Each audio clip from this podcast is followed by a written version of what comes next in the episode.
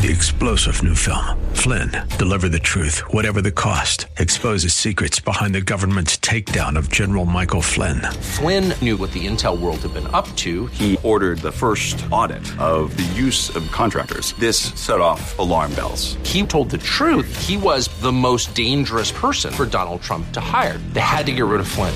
Flynn, deliver the truth, whatever the cost. Available now. Watch it today. Go to salemnow.com. Salemnow.com. Welcome back and happy November 30th, 2020. Interestingly, if you can take your mind back two weeks, headline after headline stated the United States, Donald Trump, was considering an attack on Iran. It was odd and a bit lost due to the election contretemps, but go look. It was all there. Now, of a sudden, Israel is being alleged to have assassinated the nuclear weapons scientist par excellence in Iran. But it doesn't end there. As Scott Johnson notes, the reports for the past few days bring a new meaning to the word confusing. On November 27th, for example, the New York Post reported that Mohsen Fakhrizadeh was assass- assassinated in an ambush. The story added that Fakhrizadeh was seriously wounded during a battle between the gunman and his bodyguards before being rushed to a nearby hospital. On November 29th, the Post reported that the assassination was carried out by a highly trained hit squad of 62 people, pouncing in six vehicles after the local power supply was cut. The killers included a team of 50 giving logistical support to the Dirty Dozen who carried out the actual ambush on Friday. Sources told leading Iranian journalist Mohammad, Awazeh. On November 30th, the Post reported that the assassination was carried out by what an Iranian security official claims was a team of Israelis who use remote electronic devices. The Post quoted Supreme National Security Council Secretary Ali Shamkhani speaking on state television saying, quote, "Unfortunately, the operation was a very complicated operation was carried out by using electronic devices. No individual was present at the site." Close quote. The November 30th story added conflicting details. Quote, on Sunday, Iran's semi-official Fars news agency said that Fakhrizadeh was wiped out by a machine gun operated by remote control, while the Arabic language Al Alam TV reported that the weapons used were controlled by satellite. A Reuters story offered the incredibly unlikely detail attributed to Press TV, quote, the weapons collected from the site of the terrorist act bared the logo and specifications of the Israeli military industry. Close quote. I think we can discount this one. Here's what can't be discounted. The CIA director under Barack Obama, John Brennan, wrote this this weekend, quote, "This was a criminal act and highly reckless. It risks lethal retaliation and a new round of regional conflict. Iranian leaders would be wise to wait for the return of responsible American leadership on the global stage and to resist the urge to respond against perceived culprits. Close quote. This regarding the killing of Mohsen Fakhrizadeh in Iran. Fakhrizadeh was Iran's top nuclear scientist. John Brennan said much the same, almost verbatim, earlier this year over the killing of Qasem Soleimani. Note carefully John Brennan's language. It is saying to the world and Iran that the U.S. is reckless, irresponsible, and that lethal retaliation is a potential and legal response. Quite incredible when you think about it. We don't have anyone yet claiming the killing, and already John Brennan is blaming the United States and broadcasting its illegality and granting the notion that a lethal response or retaliation would not be unexpected or unjustified. Thought experiment number one. Can anyone recall anyone in history who served the top levels of government and blamed America for an attack on an enemy regime? Thought experiment number two. Though highly unlikely, what would the response be from someone like John Brennan if the targeting of Fakir Fakhrizadeh was undertaken by Iranian dissidents? Thought experiment number three. If the Iranian nuclear deal was so good, how come it could be avoided by the Iranians in such a short time period as for them to further enrich uranium and become a nuclear threat so quickly. Were we not told the deal was so good that Obama struck because it prevented Iran from developing a nuclear weapon for 15 years? Follow the timeline that's just a little closer. Only two weeks ago, Iran began enriching uran- uranium with advanced centrifuges it installed in an underground Natanz nuclear facility. This, according to an International Atomic Energy Agency (IAEA) report. The report states, quote, on 14 November 2020, the agency verified that Iran began feeding UF6, which is uranium hexafluoride, into the recently installed Cascade 174 IR2M centrifuges at the fuel enrichment plant in Natanz. Close quote. The report comes nearly a week after the IE, excuse me, IAEA's revelation that Iran had completed the transfer of the above Cascade from an above ground plant to the underground facility at Natanz. All of this was impermissible. So too was the fact that the IAEA several times tried to, wanted to, interview Fakhrizadeh, and Iran's government never complied. In response to all of the above, the head of the IAEA, Rafael Grossi, stated publicly that Iran was not being credible. His words, credible. Now, do recall what former Secretary of State John Kerry said about the nuclear deal, as I think it is the most important part of the deal. We gave tens of billions of dollars to Iran to get them to sign off on the nuclear deal in 2015. A year later, on CNBC, John Kerry was asked if that money could be used to fund terrorism. Here's his exact answer quote John Kerry quote I think that some of it will end up in the hands of the IRGC or other entities, some of which are labeled terrorists. You know, to some degree. I'm not going to sit here and tell you that every component of that can be prevented. Close quote. Good thing we weren't at war with terrorists or terrorism. Good thing we weren't funding them. But we were. And we were and one wonders if John Brennan or anyone in the putative and prospective Biden administration thinks the same, or if they think the greater world danger is the United States headed by a Republican president. It is a little absurd that we have to keep reminding the antagonists against America in America about Iran every time they use that country as a wedge against the United States or a Republican president. Let me put it plainly we are not the problem. Repression, Religious fundamentalism, human rights depredation, and terrorism are the problem. And when they are all wrapped into one toxic bundle or veil, the problem is much the worse. Despite so called experts who keep saying we are not at war with Iran, they are right to a degree, but to a very chilling degree. Iran has been at war with us, we not with them. This is the country that created explosionary devices that killed over 600 Americans in Iraq. This is the country that aided Dr. Assad in killing hundreds of thousands of Syrians. This is the country that invaded Yemen and killed thousands there. This is the country that attacked a U.S. base in Kirkuk. This is a country that opens parliament shouting death to the United States, death to America. For 40 years, they have declared war against the United States. It started by taking over the U.S. Embassy and holding 52 American hostages for 444 days. In two different bombings in 1983, they killed 260 Americans in Lebanon. In 1988, they bombed the USS Samuel Roberts. This is a country that still holds U.S. hostages. This is a country that tortured and killed Americans from William Buckley to Robert Stethem on television. And of course, there was the bombing of U.S. servicemen at the Khobar Towers, killing 19 Americans. And for those of you who think they didn't work with Al Qaeda, every intelligence report says they did.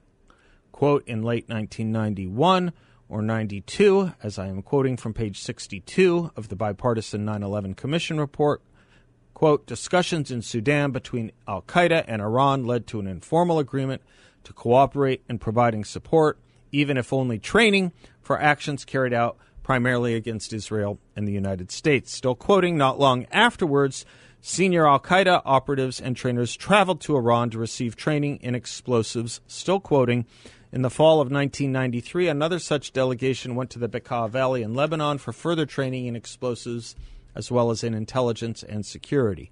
Still quoting, bin Laden reportedly showed particular interests in learning how to use truck bombs, such as the one that killed over 200 Marines in Lebanon in 1983. The relationship between Al Qaeda and Iran, still quoting, demonstrated that Sunni Shia divisions did not pose an insurmountable barrier to cooperation in terrorist operations. As will be described in Chapter 7, the report writes Al Qaeda contacts with Iran continued in ensuing years. Close quote.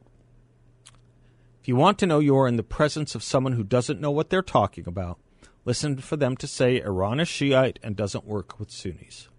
It's false. Ask yourself why Iran funds Hamas, a Sunni organization. Or shall we go to that chapter 7 of the 9 11 Commission report? How about this? Quote Intelligence indicates the persistence of contacts between Iranian security officials and senior Al Qaeda figures after bin Laden's return to Afghanistan. Khallad, who masterminded the bombing of the USS Cole, has said that Iran made a concerted effort to strengthen relations with Al Qaeda after the October 2000 attack on the USS Cole. Khallad and other detainees have described the willingness of Iranian officials to facilitate the travel of Al Qaeda members through Iran on their way to and from Afghanistan. For example, Iranian border inspectors would be told not to place telltale stamps in the passports of these travelers. Such arrangements were particularly beneficial to Al Qaeda. Close quote. The report goes on. So does the writing of Lawrence Wright in the looming, looming tower. So does the Senate Intelligence Committee report. Of course, few talk about the Iran plot to set off a bomb in Georgetown, Washington, D.C. in December of 2011. But it's there, and you can research it. Can you imagine if that was not thwarted? Thank God it was. By the way, do you know whose idea that bombing was? Qasem Soleimani. The only thing that was reported rightly by the mainstream today, media today, was we don't know how Iran will react. We don't. But the idea they will take up arms has it backwards. They've been doing that for more than 40 years. We've been the ones not at war. Now, one of the reasons I asked for thought experiment number two above as to what John Brennan and others would be saying if it were actually Iranian dissidents who killed Dr. Fakhrizadeh I asked because there was such a movement, and it was crushed in 2009 with the help of President Barack Obama, who gave the green light to Iran to crush it, saying, quote, we would not meddle in Iranian affairs, even as he had no problem meddling with allies, helping to topple the leadership of Egypt, turning Libya into Swiss cheese, and of course lecturing Israel on its border policy. The thought experiment, in other words, is an impossibility because thanks to Barack Obama and Joe Biden, Iran liquidated its internal democratic opposition. Why so much time on this? Because the world is still a dangerous place, and despite media and Democratic Party claims that Donald Trump isolated America and her allies, the truth is just the opposite. Nobody spoke of Barack Obama and Joe Biden isolating our allies though that's exactly what they did in what used to be known as Eastern Europe and the Middle East. Does anyone remember the sweat we caused the consciences of Europe from Lech Walesa to Václav Havel, who wrote an open letter to the United States when Barack Obama was president? Here is some of that letter they signed. Quote, 20 years after the end of the Cold War, however, we see that Central and Eastern Europe countries are no longer at the heart of American foreign policy. As the Obama administration sets its priorities, our region is one part of the world that Americans have largely stopped worrying about. They went on in their letter to criticize that lack of worrying and the effort to reset relations with Russia at the expense of helping formerly Eastern European countries, which included the dismantling of missile defense in Europe that would have protected their countries in order to appease Russia. Today, nobody recalls any of that because the Democrats turned about on Russia in order to allege that it helped Donald Trump win his 2016 election. But make no mistake about it, foreign policy under Obama was pro Russia, and so much so it dismantled our Europe's ours and Europe's missile defense there, and even waged rhetorical war against Republicans who warned that appeasing Russia was a bad idea. Recall when Mitt Romney said that in debating Barack Obama in 2012, and Obama quipped, The 1980s are calling, Mitt, asking for their foreign policy back.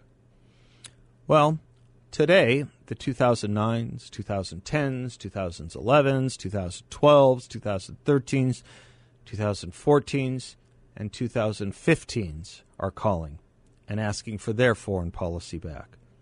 And I don't think it will be a good thing when that phone is answered. I know most talk about this past election was about domestic policy and issues. After all, the foreign policy problems were hard to criticize. That gives you some idea of the success of the Donald Trump presidency. Not much to criticize there on the foreign policy front. But watch him. Kerry is back, and Biden is back, and so are so many others of the architects of their failure. America may feel wobbly here at home. It looks and looks to look even more wobbly abroad. I'm Seth Leibsohn. We'll be right back.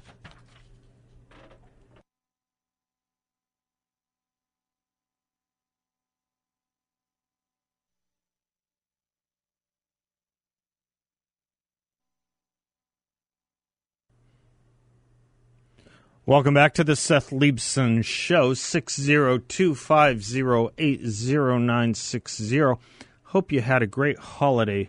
Bill, remind me, we need to do a philosophical lesson today in obligations. And we will use as our starting point, as our springboard, our parking garage. Obligations. They, they are the juice which is required, the fuel which re- is required for any – society wanting to call itself civilized to run on. We'll come back to that. I got an email saying, Seth, you used to do this um, this uh, this list of COVID statistics, paradigm of COVID statistics, and you haven't done them in a while. And it seems with everyone losing their heads, it would be a good time to do them again. And that listener was right. I haven't done them in a while. I don't know why. Just uh, other things have intruded. So, using CDC data from today, herewith, there have been 189.6 million COVID tests in the United States. 14.9 million were positive. positive, 174 plus million were negative. That's a 7.8 positivity rate, which is down from last week. There have been 273.6 thousand deaths with COVID. That death rate as a percentage of positive tests is 1.8%, down from last month, which is what you want.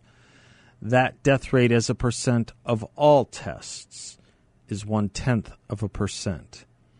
In a population of 331 million people, that gives you a mortality rate of 0.08. That is to say, eight hundredths of a percent, which means your chance of not dying is 99.92%. Your chance of not dying is 99.92%. Will you see that in a headline? No, you will not.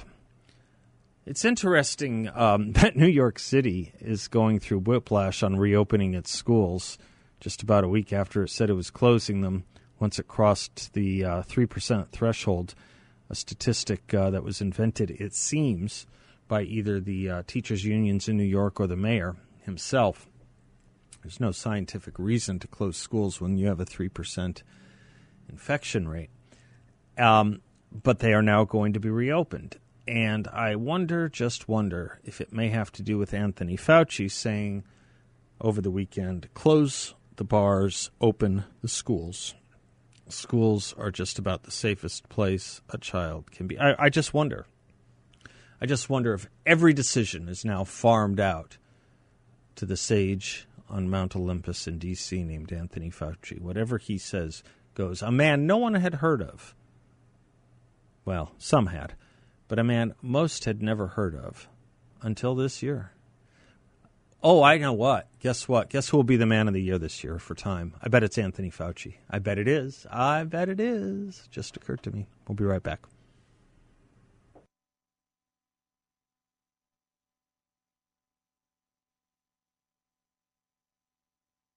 Welcome back to the Seth Leibsohn Show. 34 past the hour brings us John Dombroski with our culture and economy update. He John of Grand Canyon Planning Associates, grandcanyonplanning.com, the website. Hi, John. You had a wonderful Thanksgiving. Yeah, I hope you did too. we did. Good. Yes. So what's happening What today? is happening? Yes. Uh, we're celebrating this day in history, the birth of Winston Churchill. Yeah, so we had a couple of births and we had a death too. We also had the birth of uh, Mark Twain in 1835 as well. Right. Yeah. Right. This Ev- is this is uh, this is a pregnant day, one might say. And we also had a death though. who did who died? Evel Knievel. Oh, when did he pass? Uh, let's see. He passed away uh, 2007 at the age of 69 only. I had one of those Evel Knievel toys. Did you do you remember seeing those? Mm-hmm. Oh, yes, You round you you kind of wound it up on a thing, and then he was on his motorcycle and he would jump across whatever you wanted, buses. Yep. Yep. I heard a comedian say, you know, these are great feats, but what would be more impressive is if you could get a bus to jump over 80 motorcycles. Yeah, that's true. now he did say one thing. He said, "You can't ask a guy like me why." I just really wanted to fly through the air. That Yeah. was his his thing. He just loved loved that. Uh, Yeah. Obviously, uh, what he did. So good for him. Good for him. I wish we could all say that. Everybody, wouldn't it be nice if everybody could say, you know, I really just truly love what I do? Because when you do love what you do for work, it really isn't work. I That's think what- it's hard. I'd love to have this conversation with you in depth. Yeah. I think it's really hard. It is. Uh, and I think it's um, I you know I think you tell me if I'm wrong, but I think probably 80% plus of people don't necessarily love what they do. Their job is not their life. Their job is what they use to pay their bills. That's very true. And uh, the thing is, I think we as uh, humans, we have this uh, grass is always greener Yeah. type of mentality, right? Yeah. And in reality, when you think about it, it's what do they say? I, I, I disagree with people who say love Yeah. your job Yeah. or learn to love your job or find a job you love. I don't think I'm in on board with that. yeah, that's an interesting. I think it sets up an expectation for too much unemployment. Quite honestly, Whenever we I think do- it's a rarity. I think If- it's a if- rarity. Well, it, it helps me because that maybe moves people into retirement a lot earlier. Well, there you can go. Help, and I can help them with that. So, there you go. Uh, what what's what's big in the news? Uh, United. yes. Do you buy stock in United or buy stock in Pfizer?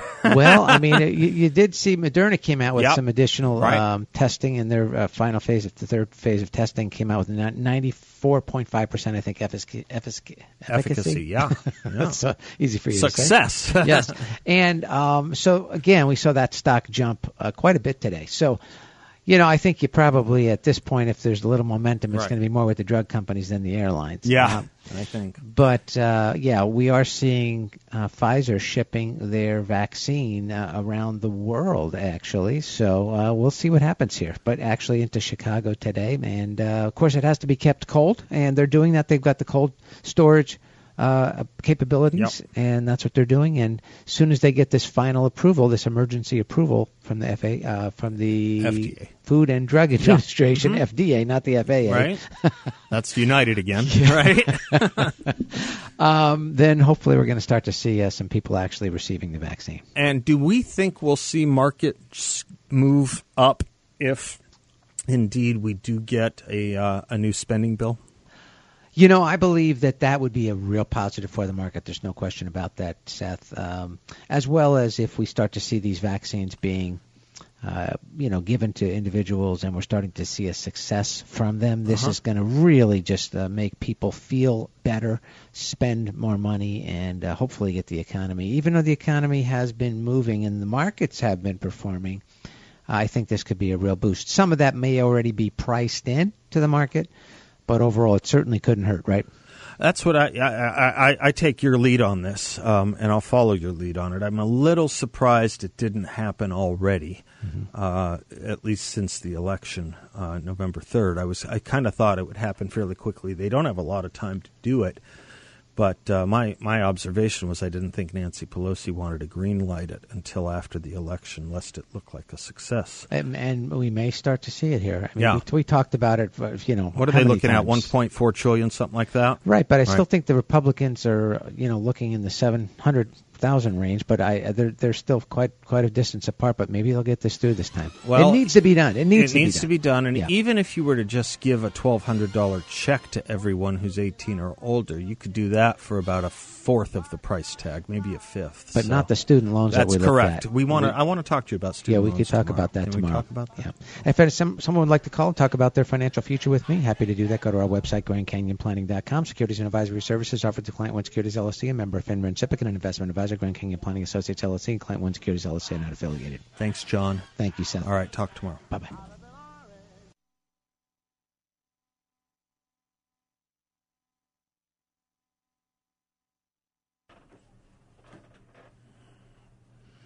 Welcome back to the Seth Leibsohn Show.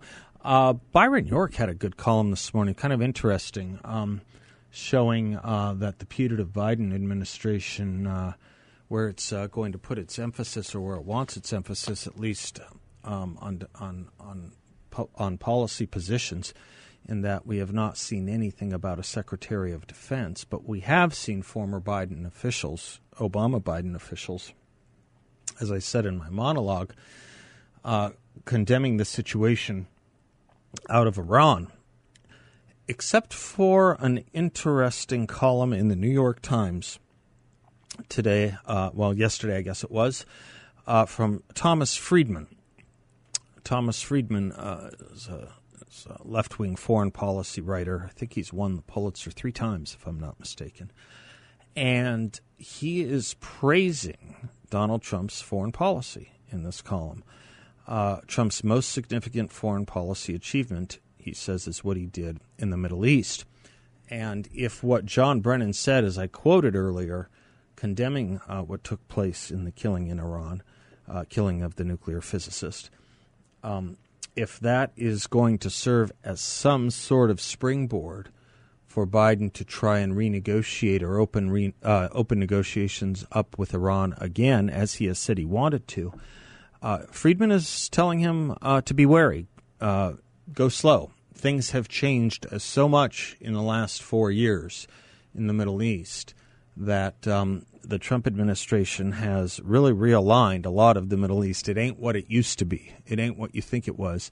And the nuclear issue, um, concerning though it is to most people, Friedman writes, also is not perhaps the most pressing issue when it comes to Iran it is their uh, precision guided missiles and uh, what they are doing um, there, uh, what Iran is able to do with their precision guided missiles, and what they might export to other terrorist organizations, namely Hezbollah. That that would be the bigger deal um, for Biden to work on if Biden is the president, if his team can get around their idée fixe, you know, their fixation that um, to get Iran to comply, you have to just sign a piece of paper. The signing of a piece of paper, the signing of a piece of paper, that was one of the great lessons that uh, we learned from the man whose birthday it is today, Winston Churchill. That is uh, one of the main lessons we learned from Winston Churchill is that paper signed by the bloodthirsty, by the dictatorial, by the tyrant, are not worth the ink printed on those pieces of paper. Uh, Neville Chamberlain, of course, had signed in Munich uh, a pact with Adolf Hitler of Germany and proclaimed it peace in our time. Winston Churchill said it will be war in our time. This pact will be war in our time because we will trust um, Hitler based on this piece of paper, and we have no reason to trust him. In fact, you have to understand Hitler, not what he signs on a piece of paper and promises to do, to engage in serious foreign policy. And that's why I think the major lesson of Winston Churchill is today the most important one and the most ignored. Engaging in relationships, engaging in diplomacy with dictators. I think it's a generally horrible idea and I can't think of very many examples where it's worked out in the long run. Um, can't think of any examples where it's worked out in the long run. Leo Strauss, great political philosopher of the uh, second half of the 20th century, Allan Bloom's teacher, Harry Jaffa's teacher, others, spoke extemporaneously when to his class at the University of Chicago when he heard of Churchill's death and Strauss's students, like perhaps students of great religious teaching or learning, great rabbis and priests, I don't know, maybe they write down everything they say. Students of Strauss wrote down everything he said, and they captured what he said the day he was told Churchill died. And Leo Strauss said, The death of Churchill reminds us of the limitations of our craft and therefore our duty. We have no higher duty and no more pressing duty than ourselves and our students of political greatness, human greatness, of the peaks of human excellence. For we are supposed to train ourselves and others in seeing things as they are. And this means, above all, in seeing their greatness and their misery, their excellence and their vileness, their nobility and their triumphs, and therefore never to mistake mediocrity, however brilliant, for true greatness. Right? This has been my plea ever since I've been privileged to sit in front of a microphone or speak into one is that we do have a duty to train ourselves to see things as they really are, in their greatness and their misery, in their excellence and in their vileness, and never to mistake the two. But to have a realistic sense of what the craft of politics is and political science is, you have to see things for what they truly are, not necessarily how you want them to be, not necessarily what sounds the most interesting and intriguing, not necessarily that which even sounds the most promising, but what in reality is the possible, what is in reality the rational. That's what Strauss taught, that's what Churchill taught. I don't think we can have better guidance than that. We don't cling to false hopes, we don't cling to false messiahs or um, put above political leadership um, the expectation of a Messiah, and we don't fall for hoaxes and conspiracy theories. That's all the business of the left. That's what they do. That's what they do with ideology. That's what they do with elected officials. And that's what they do in the media and with the news and in the marching orders to their troops on the streets. They're the ones who traffic in that stuff. It's harder to fight against, but we want nothing to do with it. First and foremost, so that we can be right. Secondly, so that we can be taken seriously. And I think over the long term, we can be. I don't really give two hoots whether Thomas Friedman likes Donald Trump's foreign policy or not. What matters is did it work and did it mean something? And if someone like Thomas Friedman can divorce himself on occasion from his ideological blinders and see something positive in what Donald Trump did, I'm going to grasp it and I'm going to tell you about it. And the reason I'm going to is because so few will. So few leftist liberals will do so. And it is what he did in the Middle East, a crowning achievement. I saw former Democrat Senator Max Baucus on TV earlier today just spouting and spouting and spitting about the Middle East and saying how you just cannot have these side deals with Arab states without including the Palestinians. Why not? We did it. What is he clinging on to? What is he holding on to? Of course we can. It's been done, and it changed everything for the better. I'm Seth. We'll be right back.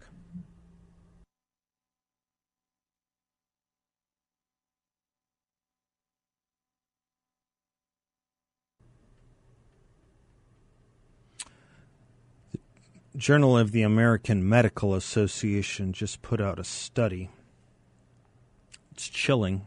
it's chilling, having to do with school closings. Missed instruction during 2020. Missed instruction out of class time time during 2020 could be associated, I'm quoting directly, with an estimated 5.53 million years of life lost the loss in life expectancy greater than would have been observed if leaving primary schools open had even led to an expansion of the first wave of the pandemic. The closings of schools, according to the Journal of the American Medical Association, was a worse decision than leaving them open and will lead to more loss of life. I was reading a column in the New York in um, NBC online today, and it's generally not a wonderful column, but it does tell us this: from this physician. We are now observing that previously controlled chronic conditions like hypertension, type 2 diabetes, and arthritis and migraines are flaring. Psychological and behavioral vulnerabilities probed by pandemic fear and uncertainty are now surfacing. A study just published in the Journal of the American Medical Association revealed a threefold increase, 300% increase in depressive symptoms. The Disaster Distress Hotline of the U.S. Government Substance Abuse and Mental Health Services Administration reports a 900% increase in calls to its suicide hotline. Child abuse is increasing, and drug overdose deaths are up by 42%. We proud of this? Every one of these decisions has been argued against every one of these decisions has been met with protest, and everyone who argued against them and protest them, protested them was labeled a COVID denier. We're not deniers. Every one of us was called anti science. We're not anti science. We're begging you. We are begging you to look at all the science, all of it. We've looked at yours. Look at ours.